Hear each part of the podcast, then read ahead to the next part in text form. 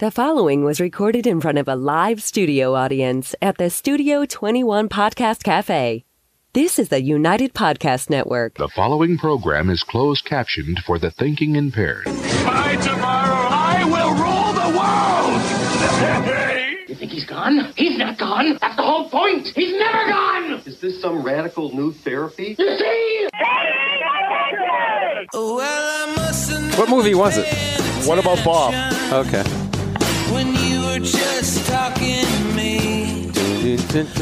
Oh, probably one of the best movies ever made as far as comedies go. Hmm. And I listen more attentively. There must have been something in We missed that, Paul. that wasn't quite That's so easy to see. And I must have missed something. All right. You were just talking to me.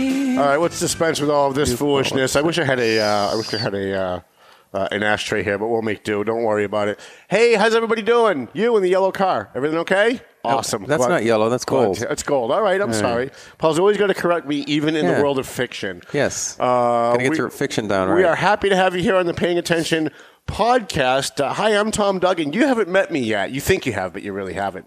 You guys have met depressed Tom. Tom's been depressed for the last like nine months. Tom's not depressed anymore. This is Happy Tom, and you guys, I think, are going to like Happy Tom way more than you like Depressed Tom. I don't although, know. Although apparently people really did like Depressed Tom. Depressed Tom is less dangerous. No, I don't. well, I don't. Well, you're probably right about that. You're probably right about that. I have to hold back. I have to. I have to hold back when I've got stuff going on. Uh, we have all kinds of things to talk to today. We've got about an hour here in the Paying Attention podcast here, high atop the Two Guys Smoke Shop at the Studio 21 Podcast Cafe. And uh, we want to thank Tom and Nancy Troy once again for having me on Political TNT, which is another show uh, that they tape here at Studio 21 Podcast Cafe. I think they get somewhere in the neighborhood of like 2,700 views, and they're all walking on clouds about it. And um, they they love the fact that we kind of merged the shows. They had me on as a guest, and Are you going to have them um, on? Yeah, I am gonna. One of these days, when you bail, try to bail on me at ten Yeah. o'clock in the morning, the day of the show, I Yeah, then see you, if I can't then you them. have somebody to. Right, someone, exactly. someone to, and had you asked me like yesterday, I could have Yeah. gotten somebody for today, but I. 10 a.m. was a little too close to the show. Um, we have uh, all kinds of stuff to get to. Um, there are some things that I'd like to talk about throughout the show. My lawyer has begged me not to talk about them during the show. Um, the one thing that I can talk about is process stuff. Everybody knows I was in court with Methuen Mayor Jim Jajuga uh, this week uh, on our, uh, his lawsuit against the Valley Patriot and against me and against uh, obviously the First Amendment. Um, so at some point we can talk about that. Uh, as far as the process and what happened, not necessarily. I can't talk about the substance of the case, obviously.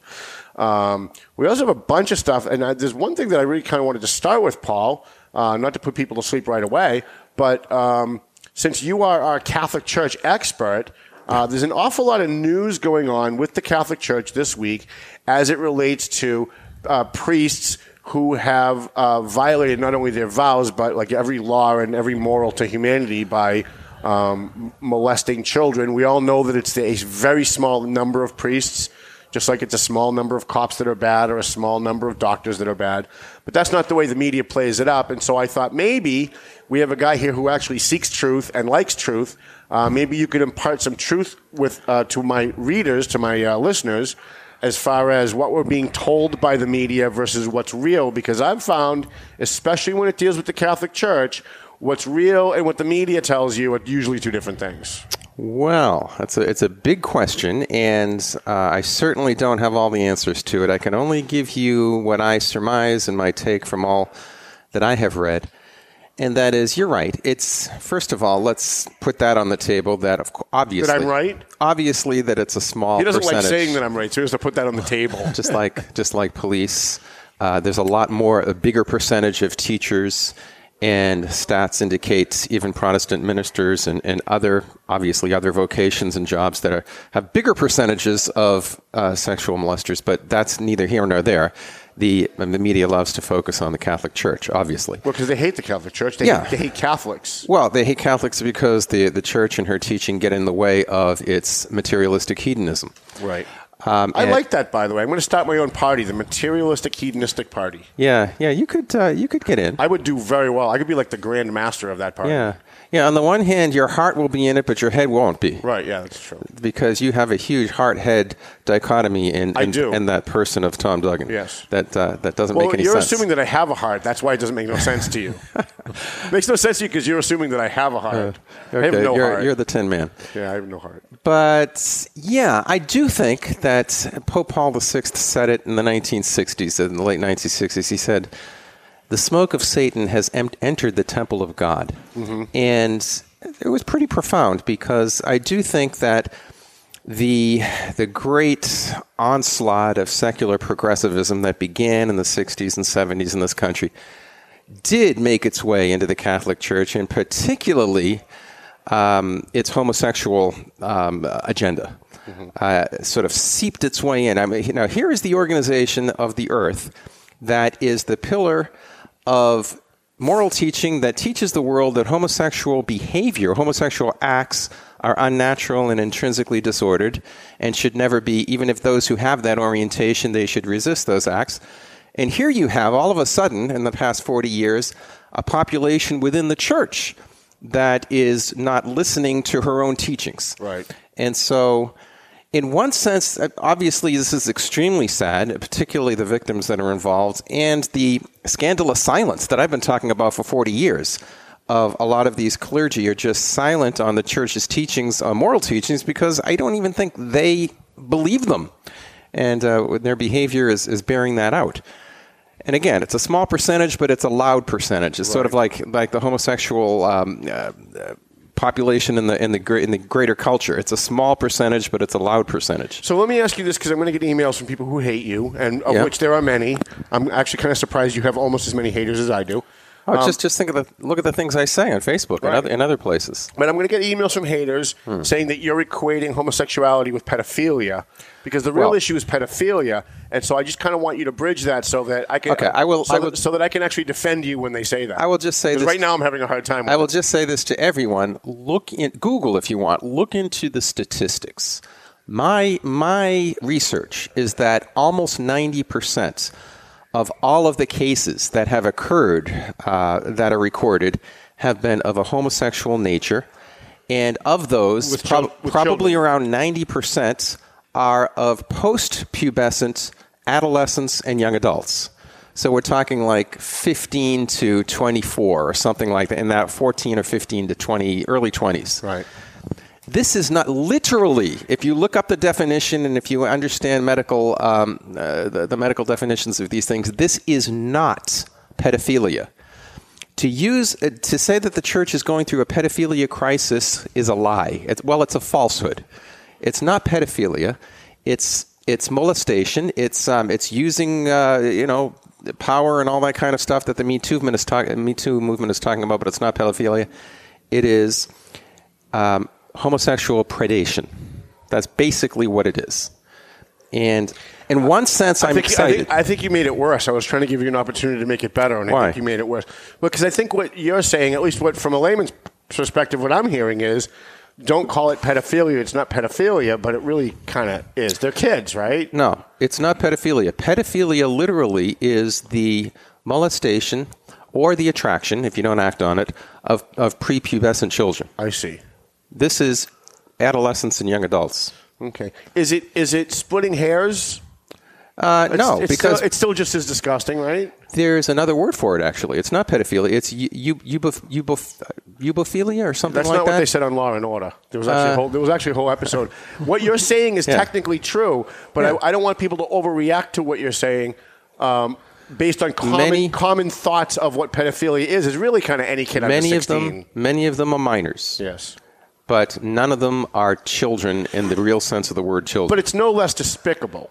It's no less. I think it's no utterly less despicable. Criminal. It's, it's no less criminal.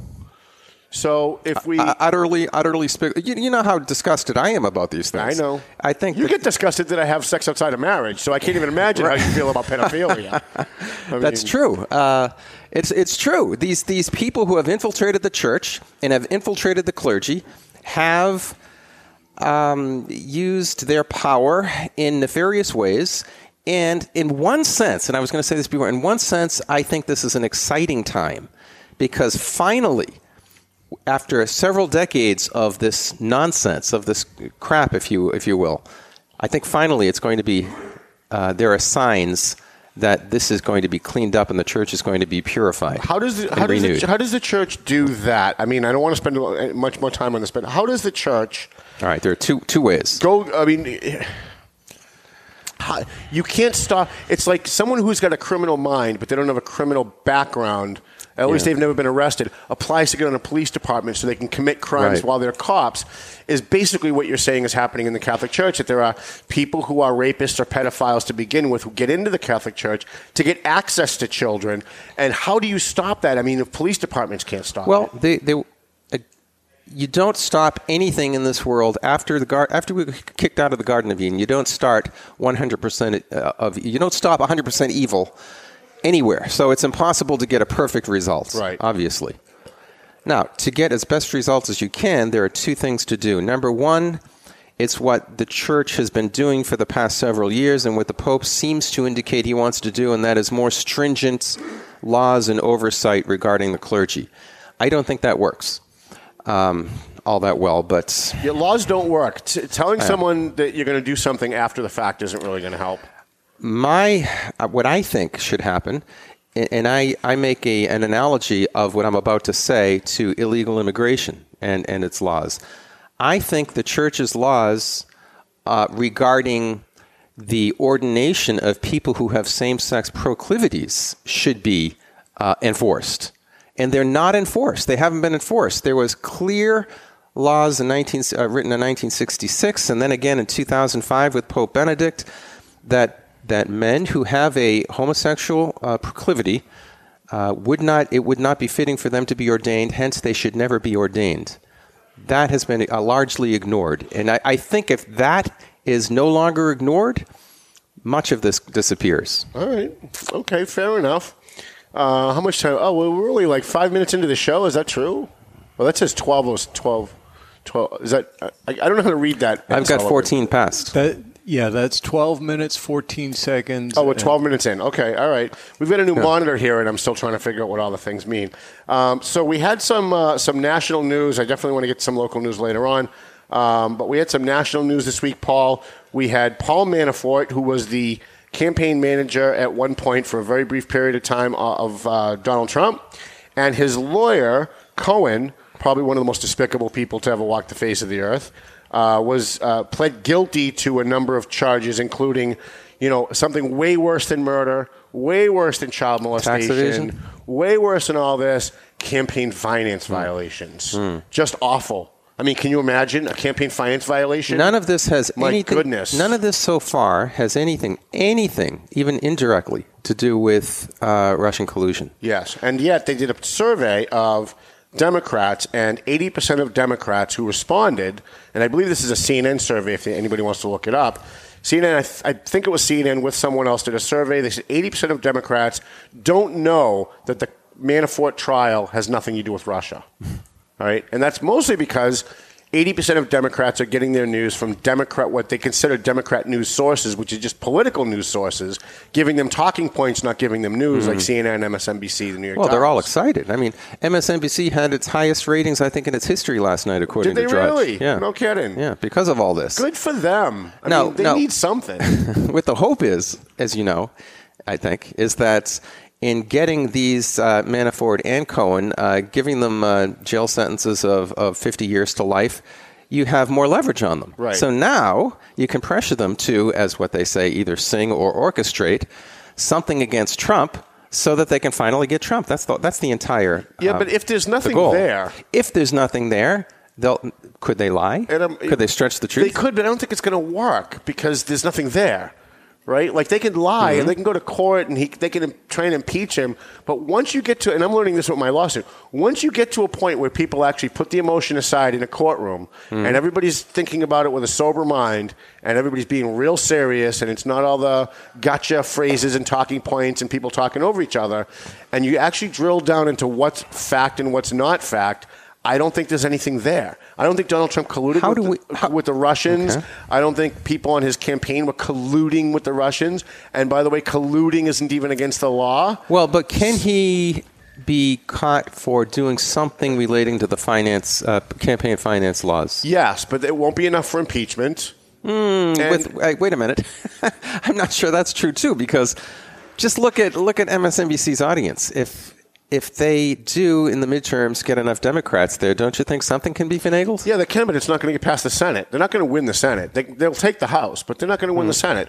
And the Senate is the one that conducts the impeachment. So um, it's not going to be enough for impeachment. It's certainly not going to be enough to convict Donald Trump. I know people desperately want to believe he's a Nazi and he's a criminal and he should be in jail. And th- all of that is just fantasy by people who don't like him and people who want someone else to be to be president. Just to be technical, um, there, as you know, there's a distinction between impeachment and conviction of a president. Mm-hmm. And uh, Bill Clinton was impeached, but he wasn't convicted from office. Do you know who the other person was that was com- Uh, impeached? Andrew Johnson Andrew Johnson. um, and uh, and uh, Richard Nixon. Nope, never. Oh, he, impeached. he was almost impeached, but he resigned. He resigned Yeah. first. Yep. So it's possible that he could be impeached and not convicted. Who Right. knows? Who knows what the future will bring? And how scummy is this Cohen guy? He's he's your lawyer, right? And you're calling him on the hmm. phone and you're talking to him about sensitive legal stuff. Everything's supposed to be between you and him. There's supposed to be a veil of silence, uh, be, you know, for your lawyer to not, you know, ever betray your trust, betray your confidence. You're supposed to be able to. If you're a murderer, you're supposed to be able to tell the lawyer, "Look, I did it," and he can't hmm. tell anybody that you said you did it. Right? Hmm. That's how serious lawyers are supposed to keep the secrets of their clients. And this this clown was recording conversations with his client and keeping them to use against him, his own client. Now, regardless of what happens, even if he got found not guilty of everything and he didn't plead guilty to anything, he loses his bar card. He's never going to be a lawyer ever again. Hmm. And that's just the most despicable thing I can even imagine any human being doing because I'm in a business of trust. If a police chief from a certain community calls me and says, Look, Tom, I've got some information, but you absolutely can't say it came from me because I'm not going to get my contract renewed or the mayor's going to come after me if, I say, if he knows it came from me. But I'm going to show you where you can look to find a good story. If you look here and here, you're going to find out somebody's stealing money, hmm. right? But you can't come from me. So I go out and I do the work and I write the story, and then some scum, scumbag sues me and says, I want to know who your sources are, like the last time I got sued by the Diatomos, right? And we, we didn't lose that one either. Um, I go into court and I show audio recordings of conversations that I had with my sources to get myself out of it. That's the most despicable thing a human being can do. To, to give someone your ultimate trust that no matter what you do, if you give me this information, I'm not going to out you as a source. And prepare beforehand to out them as a source. All right, let me challenge you on that. Suppose I'm a judge and I say, Mr. Duggan, we have you uh, indicted on, on this count and, and convicted, and we're going to give you life in prison without any parole, unless, unless you out this particular source because we think we can get something on him because we think he's he's a criminal. Now, if you do that, we'll give you six months. Yeah, I was. What do you do? I was prepared the last time I got sued to go to jail not to give my sources. I was prepared this time to go to jail without giving my sources. And what I would do is I would say my word is worth a little bit more than everything else. And if I don't have my word, I'm out of business anyway. So if I walk into court and I start spewing sources, and by the way, having beforehand had the had the frame of mind to record my my my sources, to record the people that I gave a trust to. Just the fact that that recording exists shows what a scumbag that he is. That he was luring his clients in. You don't know he had the presence of mind. He knew that that was being recorded. So he obviously was not going to say that he was doing anything wrong, but he's certainly luring the other person in during the conversation who doesn't know it's being recorded. And if I were to go to court, if I were to even during this this uh, uh, lawsuit that I'm in now, or in previous lawsuits, and by the way, in the previous lawsuit, the Diatomos said to me, if you don't give us our sources, we're going to march across the street before a judge. You're going to go to jail until you give our sources. I called every one of my sources and said, if you don't want me to give your name, I'm prepared to go to jail. Billy Manzi said, use my name. I don't want you to go to jail. Right? Mike Sullivan said, use my name. I don't want you to go to jail. So all of my sources, all six of them said, Gotcha, we don't, okay. we don't want you to go to, go to jail. Let's fight this guy together. Use our name and we'll all come in and we'll support you. All right. Hmm. Now, any one of them could have said, no way, you can't use my name. And that would have been it. I would I would have said no. I can't give I can't give all my sources but one and still go to jail. I'm just not going to give any sources. That's what that's what an ethical person does. You give someone your word and you back it. You back it with who you are and your and your reputation and uh, and everything that you stand for. And if you're the kind of person who's recording the conversation to begin with, I think like forget the Trump stuff, forget all the politics of it. What a despicable human being that is. Very uh, litigiously minded. Um, look at Omarosa. She did the same thing, didn't she? Well, yeah, another another really despicable human being. She's in the she's in the Situation Room in the White House, and she's taping conversations. She's having phone calls with members of the White House, and she's taping the conversations. And again, if you're the person taping the conversation, you could steer the conversation so that the other person will say something you know can be misinterpreted the Ah, wrong way. that's true.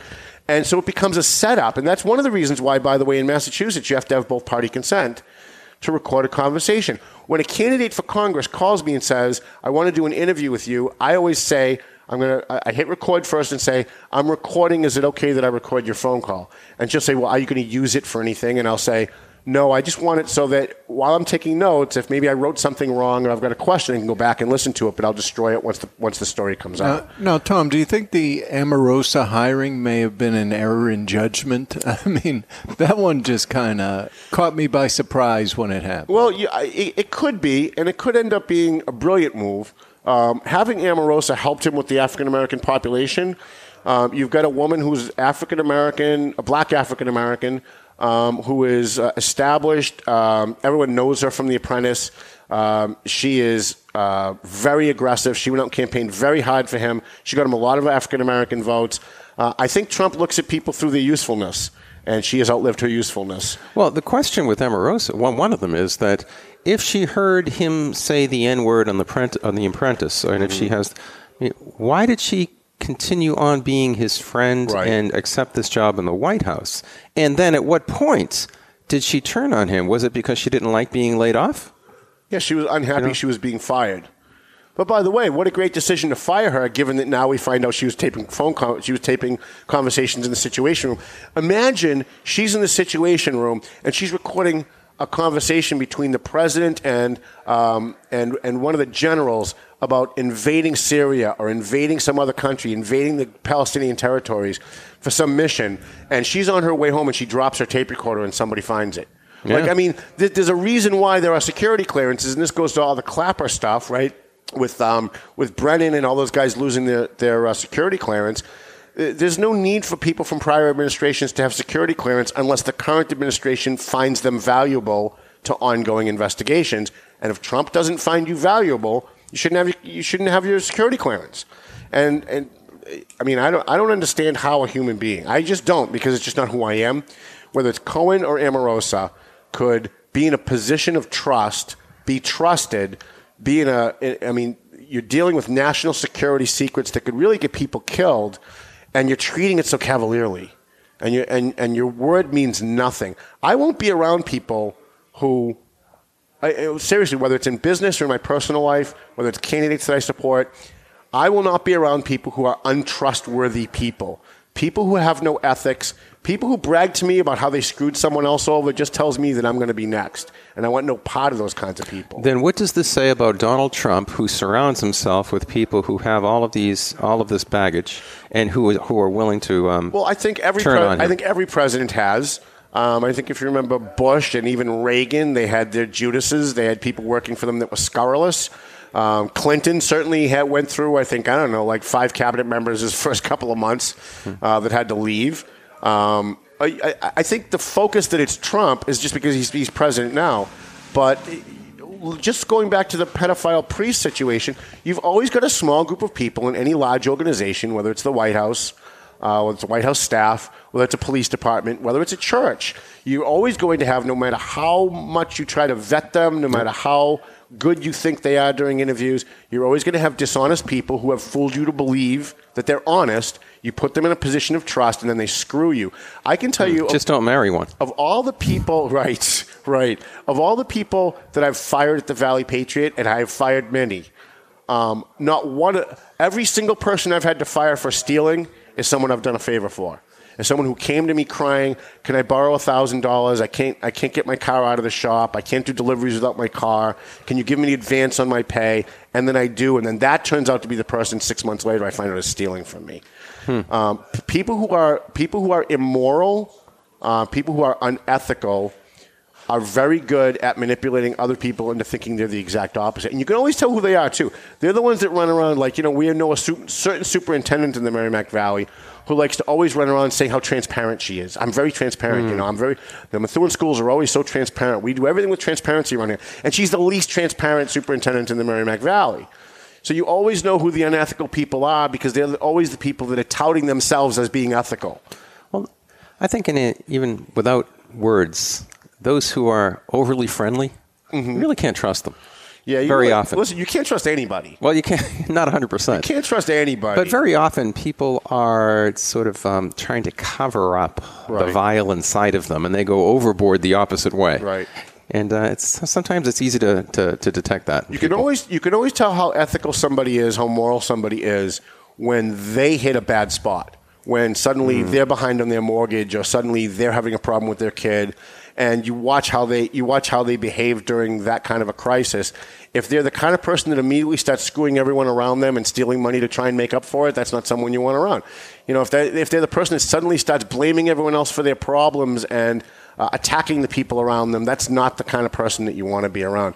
And I've, I've had people that did really good job for my newspaper, and I've had to let them go because they were just completely unethical. And I didn't want, the, I didn't want them representing my paper. Now, I think I have really good judgment. I'm really good at people. I've been in the political game and the news game for a really long time, way too long, more than three decades. And I still get fooled. I still have people that come to me. I talk to them. I vet them. I talk to their friends. I talk to their enemies. I talk to their ex-wives, their ex-girlfriends, and then I hire them, and they turn out to be scumbags. So, I mean, you you you can't ever just really trust anybody. And usually, it's the people you trust the most that screw you. You know, usually it's the people that, you know, who would have thought in my previous relationship that, that any of that would have ever happened? Like, I was with someone for 11 years, and I, it made me start questioning, like, how bad is my judgment that I trusted this person for 11 years? Like, what's wrong with me? Right? Oh, that's uh, that's a long story, Tom. Go back to our relationship show. By the way, that, relation, that relationship show got me in so much trouble. Although it did have Uh. its benefits, I have to admit. I would love to just uh, counsel counsel you on the air for a whole hour to try to get to the bottom of all that. Of all that, yeah. yeah, Well, that would be fun. I, w- I would talk about it, but it'll just get me in even more trouble. Remember that ex girlfriend that said she was gonna, uh, she she agreed to have coffee with me finally after like eight years. Okay. So I I called her. She didn't call me back. I emailed her. She didn't email me back. And I thought, okay, well, but when we broke up, she blocked my emails and my phone, so it's probably still blocked. So I reached out to a friend of mine who I know know like follows her on Facebook for whatever reason, and said, "Can you just do me a favor? Just shoot her like an email and tell her that like I've been trying to reach her, and if she's changed her mind and doesn't want to have coffee, that's fine. But I don't want her to think that I blew her off." And he called me back and said she basically yelled at me in an instant message, blocked me on Facebook, and threatened to report me if I contacted her again. So the only thing that I can think was that show. That is Because that show happened a a week after I talked to her. Because there's been nothing else that has happened since then. So I went back to And you watch. thought she watched it? You think she watched it? Well, you know what happens whenever you talk about somebody Yeah. publicly, whether it's a live feed or on this show. Some asshole will run to the uh, the person you're talking about and say Duggan's talking about you, Yeah. and relays what you said, but usually wrong. Right. Um, right. so right, I don't know right, if she actually said, "Oh, okay, Yeah. well, I'll go look and see what he." Yeah, you never said," mentioned any names. or- you never. You well, never. I did. I mentioned first names, but Oh, nobody, you did? Okay. nobody in my life today knows who that person is, except for maybe you, because you've been with me 15 years. Hmm. But, but most of the people who work for me are new. Most of the people in my life are new since that relationship, and nobody knows. Like, if I mention her name in front of people, most of the people in my I surround myself with my life now go Paula who, Hmm. right? So like nobody knows nobody knows who she is, but it's like you know what, whatever. Um, it's it's it's what it is. But I- I'm happy to have that consultation from you, Paul, at some point if you'd like to do a whole show. that would be fun. right? Yeah. It, would- it would be certainly be fun for the people who love to hate me. Okay. People who watch my show that hate me would love that. So, all right, we're at the 29 mark. You want to you want to launch into something local, or do you want to take a quick break here, uh, Ed Sullivan? Let's go with a quick break. Let's go with a quick break. When we come back, I do want to talk about the governor's race. Uh, I want to talk about uh, some of the uh, congressional races coming up, some of the local stuff. Um, at some point, I want to at least give everybody an update on what happened in court this week because I'm getting a ton of phone calls on it.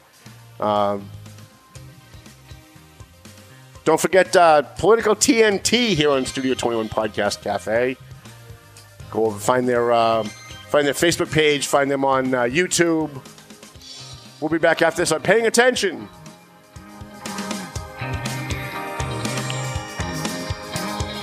A&M Auto Body. We got our friend Angelo over there. Angelo Memolo over there. He does great work on your car. So if you got a ding in your car, somebody hit you, you got a mechanical problem, you bring it to A&M Auto. He's on South Broadway in Lawrence on Inman Street. Angelo will take care of you. Um, so what's the address there? 341 Three- South Broadway, Lawrence, Massachusetts. Then we got Joe Zingales, Rosanna Zingales Lopez from Century 21. They have been with us from the very first edition of the Valley Patriot. They've been with us from the very first Paying Attention show, which was in 1999, back when he was Remax. He's not Remax anymore. Now he's Century 21, Team Zingales. And they sponsor our bash. They gave a $1,000 scholarship this year. They gave a $2,000 scholarship last year. And that money comes right out of their pocket. That's not like they're collecting money from other people and just using it like I do. They actually took money out of their pocket. So I don't know why these guys love me so much. I really don't. But Twin Lights, let me tell you how, how dedicated I am to helping my sponsors. The guys at Twin Lights Security needed an extra security guy to do private investigations and to do security for a certain thing in Boston. And they posted it on my page and asked if it was okay if they could use my page to solicit hiring people. And I said, you know what? As busy as I am, these guys sponsor the show. They sponsor the Valley Patriot. They give us $1,000 for the bash. I'm going to go work for these guys. So I called up Pat McLaughlin and I said, look, you help us every single time we need something. Whenever I put out a call, you're there. If you need an extra person and you're short, I'll take the night off and I'll come work for you. And so I ha- so I have been. I've been doing some work for them because they're helping us, and so there's no reason why I shouldn't be able to find a way to help them in the meantime. So if you need security, or if you're getting divorced and you need a private investigator, if you have a business and you need a private investigator or security, uh, you want to call Twin Lights Security. They're based out of Gloucester, but they're very local. If while I'm driving around Lawrence, I get shot and killed, make sure you get my body to Perez Funeral Home because we do business with the people who do business with us. And he's on South Broadway with the it's the old Scott Funeral Home. If you were if you're an old time Lawrence resident, it's the old Scott Funeral Home on, on South Broadway.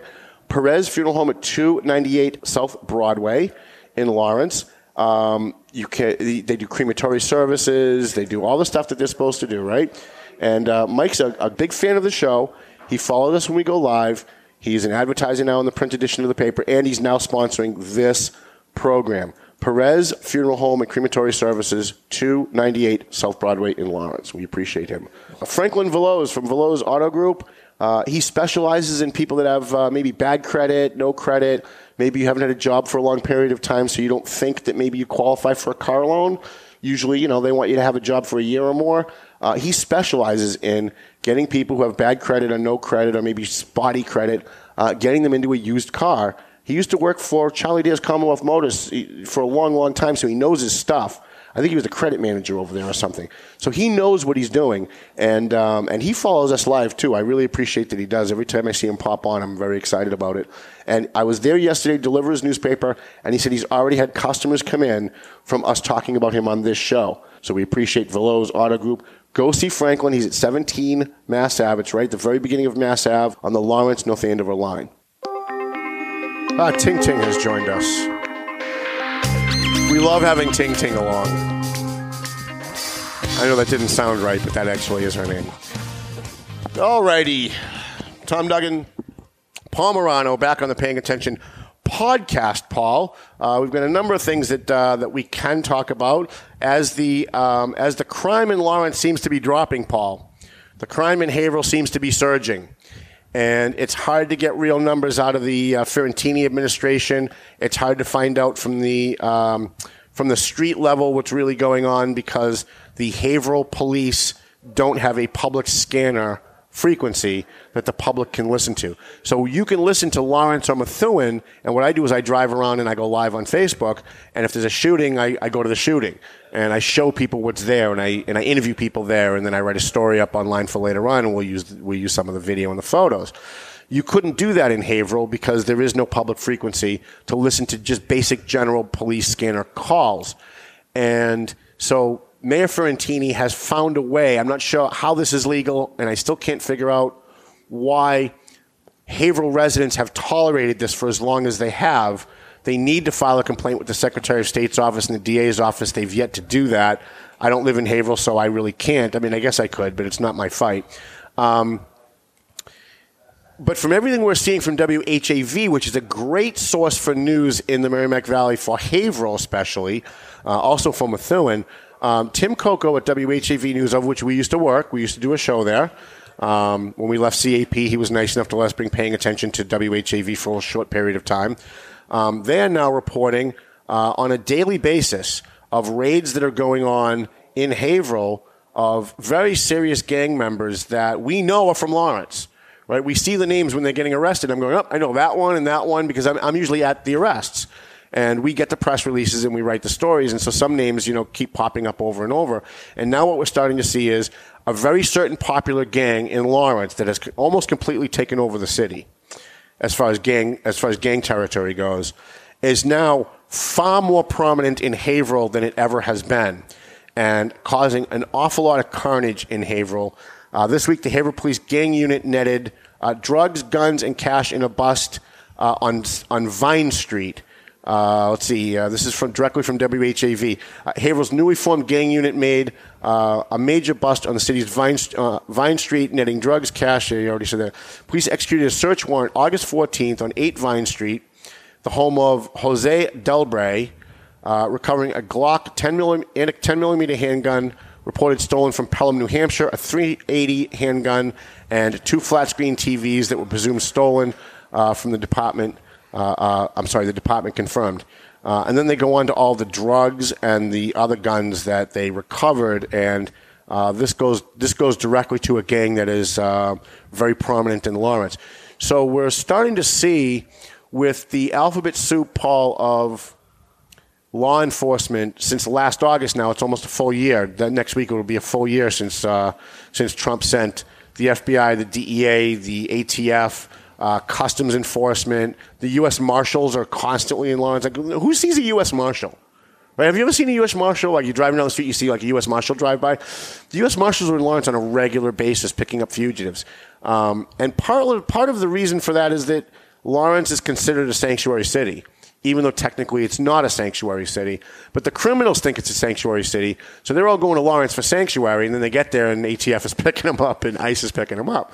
Uh, which is great. And it's kind of the, the dirty little secret of Lawrence. I shouldn't be letting it out, but it's so delicious when I'm driving around the city and all of a sudden I see ice, and there's like 12 ice guys, and they jump out with their M4s and their masks on, and they just kick doors in and start dragging people out. It's just, it's amazing to watch. And because of that, and they've been doing that since last August, most of the major crime syndicate has moved to Haverhill. Hmm. And because the people of Haverhill can't monitor what's going on in a frequency on the police scanner, nobody knows what's really going on. Yeah. So there could be 10 shootings a night, but if a neighbor doesn't hear the shooting and pull out their camera and take a picture and post it on Facebook, and the department doesn't send out a press release the next day, nobody even knows it happened. Local um, newspapers still Right. can't pick it up. Right. So while the Tribune's not doing, look, the Tribune doesn't drive around Lawrence. I'm driving. I've been driving around Lawrence since 2009. I've never seen the Tribune out there. Um, and if they're not driving around Lawrence, they're sure as hell not driving around Haverhill. Um, Does Haverhill have a Gazette? Yeah, but it's owned by the Tribune. Okay. If, if they're still in business, I'm not even sure the Haverhill Gazette is still in business. But if they are, I know they're owned by the Tribune, or they were. Um, so we've got that. We've got the, the local stuff. That Lawrence's good news is now Haverhill's bad news, and I'm going to try really hard over the next three or four weeks to get Haverhill Police Chief John Denaro back on the show. He was on our very first show, and we had that lineup of police chiefs talking about the opioid crisis. And he said something that we've repeated on the show, and I'm going to repeat it again because we want to get him on, Paul. Mm-hmm. That when it gets hot in Lawrence, the criminals move to Haverhill, and when it gets hot in Haverhill, they move back to Lawrence. And he is he at the time was saying it because he was looking for a way to partner with Lawrence and other law enforcement communities, so that doesn't happen. So that maybe they go somewhere other than Haverhill when things start getting hot in Lawrence. And so far, that hasn't Well, happened. do the feds know this pattern, and do they try to follow it? Yeah, I would imagine that they would. I mean, they don't talk about it, right? So we don't we don't know what their strategies are at the federal level, the Department of Justice. But boy, they've been real busy in Lawrence. I mean, they're real busy. And when ICE comes into Lawrence, I never go live. I never take pictures. Well, that's not true. Sometimes I take pictures just for me because it's just so cool to watch. But I don't publish them. And I don't publish stories because the last thing I want is someone who supports ICE and supports law enforcement. I don't want to write a story about how ICE just deported 10 people from, say, I don't know, like, you know, Lawrence Street and then have all of the liberals out in Lawrence picketing that this is all racism and, and, and, and being against ICE and having people in the neighborhoods fighting ICE when they show up. Because we see in Philadelphia, we see in Chicago and in New York, when ICE shows up in a neighborhood and it's a predominantly black or Latino neighborhood, that the neighbors turn on ICE, that the neighbors start attacking ICE so that they can't grab someone and deport them. And I don't want that for Lawrence. So whenever I find out there's a raid, I've got a couple of guys that tip me off, and God bless them for doing that because they can lose their job. Um, they call me, they tell me, I go, I sit a half a block away, I use my Zoom on my camera to watch. Every once in a while, I'll just snap a picture just for me. Um, I always black out. There's actually a picture of, um, of an ATF agent in this edition of the Valley Patriot. I blacked out his face. He's carrying an M1 and he's got the, um, he's got the bulletproof vest on that says ATF on it. Um, it's it's wonderful to watch. It's wonderful to watch them draining the swamp in Lawrence, and we see with the dramatic decrease. I know I've talked about it a number of times, um, but 50% decrease in violent crime in Lawrence, Paul. 50%. Like I don't know anywhere where that's happening anywhere, and it's happening in Lawrence. pretty amazing. So the next time there's a shooting and I go and I report on the shooting and morons come on my page and say, "How come you never report when it's nice out here when there's no crime?" I do. Well, here's the question, the the million dollar question. Um, is what is the permanent solution? I mean, uh, ICE, the feds, they're not going to stay there forever. No. So, is there is there a permanent solution being hopefully bandied about, and uh, and what might it be? I think part of the long term solution is what Trump is trying to do and has been trying to do since he started running, which is you build a wall on the southern border and you stop people mm-hmm. from streaming across in in the thousands. Now the the counter argument to that is just bogus. The counter argument is you're never going to stop them. They're going to mm-hmm. tunnel. o- They're going to tunnel under. They're going to go over. They're going to find a way. No, some people will find a way, mm-hmm. right? But it's the same reason why you lock your car door, even though someone can break your window and steal your car anyway, right? Right. You you want it to be a deterrent for the most most crimes are crimes of opportunity, right? People who understand law enforcement know most crimes are crimes of opportunity. If someone walks by your car and the doors are locked and your wallet's on the front seat, they might not break the window to steal it. They might, but most people don't. But if the door is unlocked and they walk by and they see your wallet on the street, they're much they're going to be much more tempted to steal it because there's an easier opportunity. You build a wall because now you don't have 10,000 unaccompanied minors streaming across the border in a week. Yeah. Right? Yeah. Yeah, some people are still going to tunnel under. Some people are still going to get over. But we all lock our doors even though someone can break in a window. We all lock our homes even though someone can break the door down. You, you, you have security to deter those people who are going to be criminals of opportunity. And then for those who are, listen, I wear a bulletproof vest, right? But if someone really wants to kill me, I carry a weapon. I do everything I can. I have a security team sometimes that drives with me. But if there's someone who really wants to kill me, they're going to get me, right? If they really, if someone's really determined to get over that wall, they're going to get over that wall. But most people aren't really all that determined. Most people don't have that life mission that that's what I'm going to do. So you take as many precautions as you can. I think is my answer to that question, Paul. There you go. Where were we now? Normal people uh, are, are criminals of opportunity, and of course, there are that small percentage that are professional criminals. Right. Yeah. Right. Like how many people have threatened to sue me, but very few people actually do. Right. Um, how many people threaten to kill you in your lifetime, but they don't. Right. Most crimes are a crime of opportunity. Anyways, uh, where were we on that? What was that? What was the topic on that one? Oh, that was the Lawrence uh, Haverhill topic. All right, good. Um, I've got another story, Paul. Now this goes. We probably should have done this when we were talking about people without ethics. Okay. Now, everyone remembers that um, a couple of years ago when State Senator Barbara L'Italien was running for State Senate, she didn't pay her taxes. So we wrote a story at the Valley Patriot saying she didn't pay her taxes. We called the town, we got a copy of the taxes that didn't get paid, and we published it. She went on the radio and called us a liar, um, and then said that her opponent didn't pay his taxes. That became her answer, that her opponent didn't pay his Okay. her opponent at the time was Alex Vispoli, and she claimed that he had a tax lien on his property. So we called town hall. We got the documents. Turned out he did he he didn't have a lien on his home.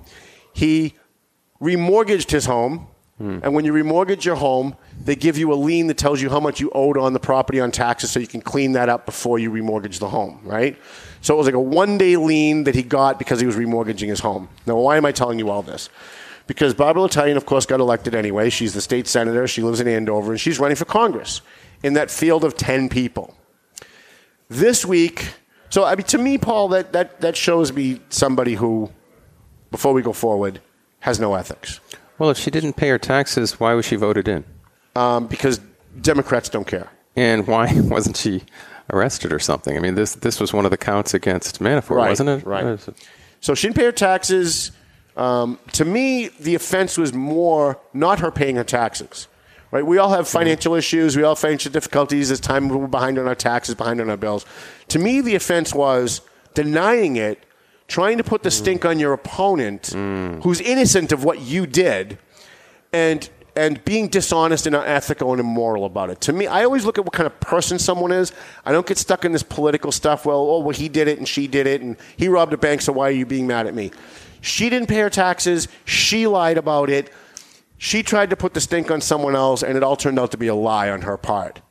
Yeah, it's Right. the denial and the transference that's the real evil. So now here we are. Barbara L'Italien is running for Congress. Could anyone expect anything less in a congressional candidate than we got in a Senate candidate?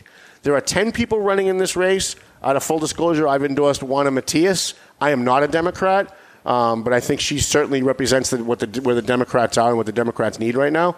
Um, and not from a right wing perspective, but from a left wing perspective. Um, a flyer went out to people in Methuen this week. It was a flyer for Barbara L'Italien. The flyer, Paul, had a picture of Barbara L'Italien and State Representative Diana DiZoglio, who's running for state senate in a different district. Okay. Diana is the chosen one of Methuen. There is no one who doesn't love Diana DiZoglio. When her Senate race comes in November, she's going to win like 90% of Methuen. She is loved. She works hard, and she does a great job as a state representative, which is what she is currently now. But but Barbara L'Italien, uh, but Diana DiZoglio is not endorsing Barbara L'Italien. Okay. And Barbara L'Italien sent out a flyer with a picture of her and Diana DiZoglio to make it look like Diana DiZoglio supports her campaign. But doesn't say it. But it doesn't say. So this is this is the lying that politicians do. Lawyers do this all the time. They play literal word games. They say, "Well, I didn't say she endorsed me." No, but you purposely gave that impression, and that's the same thing. To me, that's the same thing. In fact, that's worse because you're being you're being dishonest about it. I mean, if you came out and you said she's endorsing me, uh, all right, you're lying, but at least you're being overt about your lie. When you're being subversive about your lie, that makes it even worse. You're like double lying. Yeah, it's, it's like a double lie. It's like a double lie. So she sent out this flyer, and now my phone's ringing off the hook from people who know that I'm friends with Diana. And they're saying, hey, wait a minute. Well, I got this flyer. Diana's endorsing Barbara L'Italien. So I'm like, wait a minute. I had lunch with Diana Sunday. She told me she hates Barbara. Uh, she didn't say that. She, she, she, does, she does, she's not supporting anybody in this race. So I called Diana. I said, listen, Diana, were you being dishonest with me when we had lunch? You said you're not endorsing anybody. She said, I'm not endorsing anybody. I said, well, let me email you a flyer that someone just sent me. Apparently, Barbara L'Italien thinks you are. I wants others to think you are. It did not go well after that. So hmm. Diana DiZoglio, not happy. Not happy that, that Barbara L'Italien has sent out a misleading flyer, yet at least a th- misleading There's flyer. no legal recourse to that. You can't No. say that they lied about me or, No. or misrepresented me. No, it's all free speech stuff. And, you know, when you live in a country that has free speech, as much as we don't like what people are doing, being dishonest and being deceitful and being immoral and Barbara L'Italien unethical, which is to me the worst, um, we have to tolerate that in a free society. And the best way to combat that is to use our free speech to call it out. Right? So uh, I, the government shouldn't step in the way here. It should be up to the voters to educate themselves. It's up to me as a member of the press to inform the voters. If you're living in Methuen and you got one of these flyers, Barbara L'Italien is not being endorsed by Diana DiZoglio. Diana is running for state senate in a different district, and she's running her own race. And she's actually being smart by not endorsing somebody. Because let's say she does come out and she endorses Barbara L'Italien. All the Juana Matias supporters, or all of the Lori Trahan supporters that are in that district, are going to go, yeah, you know what? I'm not voting for Diana now. She's supporting the other candidate. Why would? And there's, by the way, ten candidates in this race. So by Barbara doing this, what she really did was she didn't elevate herself with Methuen voters because the word's getting out. What she's done is she has sullied Diana's reputation among the other nine candidates in that race that maybe their supporters shouldn't be voting for Diana. and to me, that goes back to the Cohen discussion and the Omarosa discussion. Barbara L'Italien just becomes a despicable human being at that point. And I'm sorry because I actually like talking to Barbara. I see her. We've we've had a spotty relationship for sure, um, but I at least had gained a respect for her after the last issue that we had with her taxes, and we had spoken several times after that. I even wrote a great story about her going to Israel and her time in Israel and posted the pictures and what she learned. And she came to my office and I interviewed her and wrote a great glowing story about what she did because I thought what she did was great, regardless of the fact that I didn't really like her. And I really kind of thought, okay, she's learned her lesson, and Barbara is kind of back on the straight and narrow. I might not agree with her anymore on, on things, but at least she's not going to be behaving unethically as an elected official or a candidate, and then boom, she pulls this. Hmm. And again, forget the politics of it. What kind of a human being are you is what we have to ask the people that are running for office. And I know some people get all worked up that Donald Well- Trump cheated on his wife. I, that stuff doesn't bother me. That stuff doesn't bother me. That, that's your personal life that has nothing to do with the public sphere, the public's money, um, the, the public realm. Is it possible that the candidate doesn't know what's going on in some of the advertising? Let's play that out. Let's say that's true. That makes it worse. That, that Because what kind know? of a, what kind of a congressman will you be? That stuff will go out with your name on it, and you won't know what it is. That you won't have done your homework and approved it. Everything that goes out of the Valley Patriot office, no matter who compiles it, when we do mailings for advertising, when we do mailings for the bash, I have to sign and approve every single piece of mail that goes out because it's my name on it, it's my company name on it, and I hmm. want to make sure that there aren't any mistakes. Sometimes you just sometimes sometimes someone screws up. We have volunteers that work for us. God bless them, they work for free, but sometimes they screw up. Sometimes their heart's not into what they're doing. They're having a bad day, and they screw up. And it says, "We don't want your, you know, a mailing up says, please, we don't want your your uh, your donation for the bash." Wait, but what do you mean don't? You, you screwed up. You got to pull the word don't out. Um, so if Barbara L'Italien didn't know, which I don't believe for a second she didn't know, but if she didn't know, that to me actually makes it worse because it's your name and it's your flyer and you're the candidate. And by the way, the buck stops with you. I, I'm, I'm a little surprised by all of this. I'm also surprised we reached out to Lori Trahan, who I think is another candidate in that race that I have some respect for. Um, and I also reached out to Juana Matias and asked them for a quote because I'm going to be writing a story about this for the for the next edition, maybe even for online before the election. Um, and Lori Trahan did not want to give us a comment on that, which was a little disappointing. I thought that was very disappointing on that. So Get Barbara L'Italien on the show. she won't come on the show. She won't come on the show. She's a coward, just like Jajuga didn't show up in court. Coward, cowards don't ever want to face people. That's how they are. So, you got anything for us, Paul? Not at this moment. No. No. What else you got? Uh, we have the Baker Lively um, uh, race. Uh, Charlie Baker, who's running for reelection as the governor of Massachusetts, running against a guy named Scott Lively, whom I've known and known of for about 30 years. Um, this is a nightmare scenario for Republicans if Charlie Baker were to lose this. I can't imagine that he does. Um, the people supporting Lively are the people that I and probably you have walked away from uh, in the last four or five years.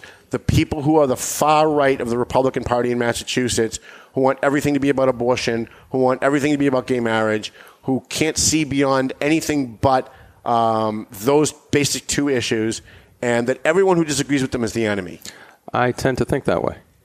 I know you do. I, I, you do. I think those are the two most important issues, the cultural issues. Then everything else falls into place. I, I almost Now, I think what I almost saying- don't disagree with you. Yeah, I think what you're saying is that people who uh, support Scott Lively are willing to torch the entire House, Right.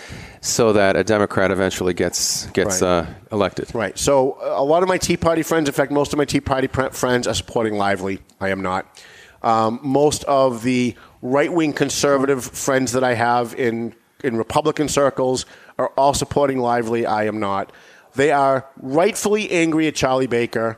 Charlie Baker has done some really monumentally stupid things it, from a conservative perspective in Massachusetts. However, when you ask these people, and I say this in a derisive way, because I have contempt for it.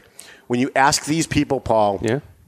Well, would you rather have a Martha Coakley? Well, that's the question. Who is who is going to be the Democrat candidate? Do we know? Whoever it is, they're going to be a, they're going to be a left wing traitor who cares more about Mexicans than Americans, who wants to raise your taxes, who cares more Right. about transgenders and Right. they care about our, our homeless troops. I understand, but so no matter who gets in, there's still Charlie Baker is still better on his worst day than any Democrat. But the right is so angry that Charlie Baker's not towing the line on their issues Right. that they'd rather have. And when you ask them, would you rather have a Martha Coakley? Would you rather have a John Kerry? Their answer is yes.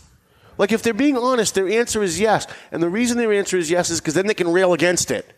Then they can raise money on it and they can send out Hmm. Right. flyers and say, look how horrible it is that Deval Patrick is letting transgenders talk to your children in school. well, are you absolutely convinced that Scott Lively cannot win the general election? Scott Lively, I have a better chance of Yeah. winning a general election as a Republican in Massachusetts, given all the insensitive and horrible things I've said in my past in public. I have a better chance than Scott Lively. Okay, I've not been following this, so I don't know the kind of candidate he is. Well- but is it is it his stances on issues or is it his personality? he is very anti-gay, and I know that this that the that the pushback on that is you can be anti-gay marriage and not be anti-gay. That's true, but this guy is both. This is the same guy, by the way. When Christine Morabito was president of the Greater Boston Tea Party, we used to have our Tea Party rallies on the Common every year on Tax Day, April fifteenth. This is the guy who three or four years ago went on like January 3rd or 4th, the first day of the year that the State House was open, went down and pulled a permit as the Greater Boston Tea Party so he could run the Greater Boston Tea Party rally, and it became an anti gay rally, is what it became. And he got up there, and Channel 7 and Channel 5 showed this guy and what he was saying about gays, what he was saying about what he called the gay lobby, which he's not wrong about, by the way, but what he was saying about the gay lobby and applying it to, quote, gays. And they used that to make the Tea Party look like we were a bunch of gay haters, which we were not. It was a small fraction of that Tea Party. And so Christine Morabito boycotted. She sent out letters and said, We're boycotting the Tax Day Tea Party this year. We're going to join the Worcester Tea Party and we're going to rally in Worcester and we're remember going to have a funeral for Obamacare. And that's what we did that I- year. I remember that. Okay? So this guy, they're going to take his quotes from the million shows that he's been on on cable saying how gays are going to hell and all this other stuff, which may or may not be true, but you know what the media is going to do with it. And he has zero chance of win- Attila the Hun could be the Democrat. And if he's the Republican, he loses in Massachusetts. So to put this guy up and say that he can win, he can't win. He can't win. There's nothing that could happen. The other person could get shot the night before the election and he still loses. So to put him up against Charlie Baker and take out a guy who's with us maybe 40% of the time, on a good day, 50% of the time, means you're going to have someone who's with you 0% of the time. Well, they said the same thing about Trump that he couldn't win. But And nobody thought he was going to win until, Scott- the, until the night he right, won, But actually. Scott Lively's not Donald Trump, right? Donald Trump won because of a whole bunch of things that all it was like it was like the perfect storm of things that happened to, for him to win. But you're right. Most people said he couldn't win, but because he did, we know there's an exception to every rule, and we know Mm. that that exception to every rule doesn't negate the rule. Is there a 0.01% chance that Scott Lively could win a final election? Yeah, there might be a 0.1% chance. That same 0.1% chance that got Donald Trump elected.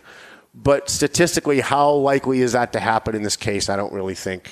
Is Lively the only one that's going up Yeah. against in, in the primary? Yeah. So it's him versus Baker in the primary. We vote the day after Labor Day. I want to push that today and, and on the next show uh, because the fact is, um, most people aren't going to vote. It's going to be a very low turnout. And so it's going to be who gets their vote out. I think Charlie Baker wins. I think he wins a final election. I think he gets another term. Um, it's not great for Massachusetts, but it's certainly good for Massachusetts considering the alternative. So, The better, better of the two evils, right, right. So I primed you on something three times during the show, and you just completely let it go over your head, and now we're out of, we're out of time. So tell people who you are, where they can find you. We're right. We get two minutes left. We got to start wrapping up. Yeah, it's about that time. Okay. Two minute warning. Yeah. Two minute warning. Two minute warning.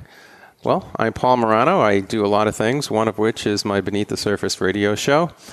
we just celebrated 15 years on, on the air. 15 years. Not the radio show per se, but okay. but to to combine it with the Beneath the Surface television show, it's been 15 years. Started in 2003. Wow. So just uh, just Google Beneath No, is it really Surface. 15 years, Paul? You- I- Wait, I want to count the months. Yeah. No, you know what? I invite you to do it because All this time I know the numbers are correct. right, okay. We started in the summer of 2003. So just Google Paul Morano with Beneath the Surface and uh, you can listen to it. I also teach college. I also have a one man band. Uh, and uh, several other stuff. All right. In fact, I, I, I write for your newspaper. He does write for the Valley Patriot. We appreciate it. Actually, one of the best columns in there. Uh, One of my favorite things to do. Yes. is I don't read your column when it comes in. Yeah. I send it to the, to the editors. They edit it. Actually, they don't even edit it anymore because you you get upset when we change things. So I actually just drop it in, and then when the paper physically comes out, the day the paper comes out, I go to the warehouse. I fill my truck. Then I go to Dunkin' Donuts. I order my coffee, and I sit in the parking lot and I read your column. That's true. I'm not making that up. Is mine the first one you read? You're the first column I go to. Oh, too funny. I've got to go read Paul's column because I know I'm going to be getting hate mail. Yes. and I So need you to, might- and I need yeah. to know what it You says. might as well be, uh, yeah, But I want to read be it. Now, there's protected. something about holding the newspaper in your hand and reading it. In the, in, yeah, it's very yeah, it's, different it's, than reading it's the, it. It's the real experience that other people are going to be having. yeah, it's it's it's the credibility of what you're reading because you're holding something in Yes, your hand. indeed. So, for those of you who have been asking me, Paul was supposed to ask me about uh, what happened in court this week, but he blew it, even though I brought it up three times. Oh, yeah, what happened? Really Yeah, quick. oh, no, You get 10 15 seconds. dude.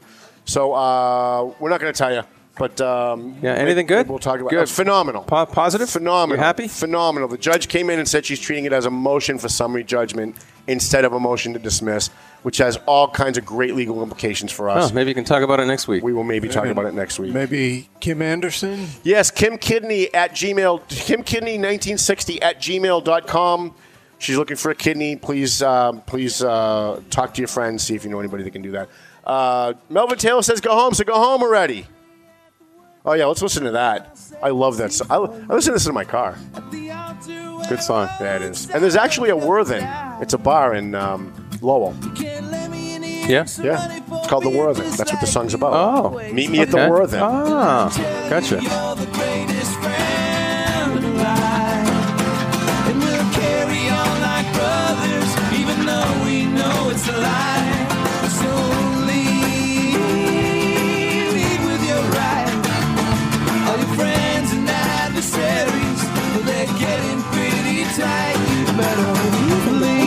Expressed by the hosts, guests, or callers of this program do not necessarily reflect the opinions of the Studio 21 Podcast Cafe, the United Podcast Network, its partners, or affiliates.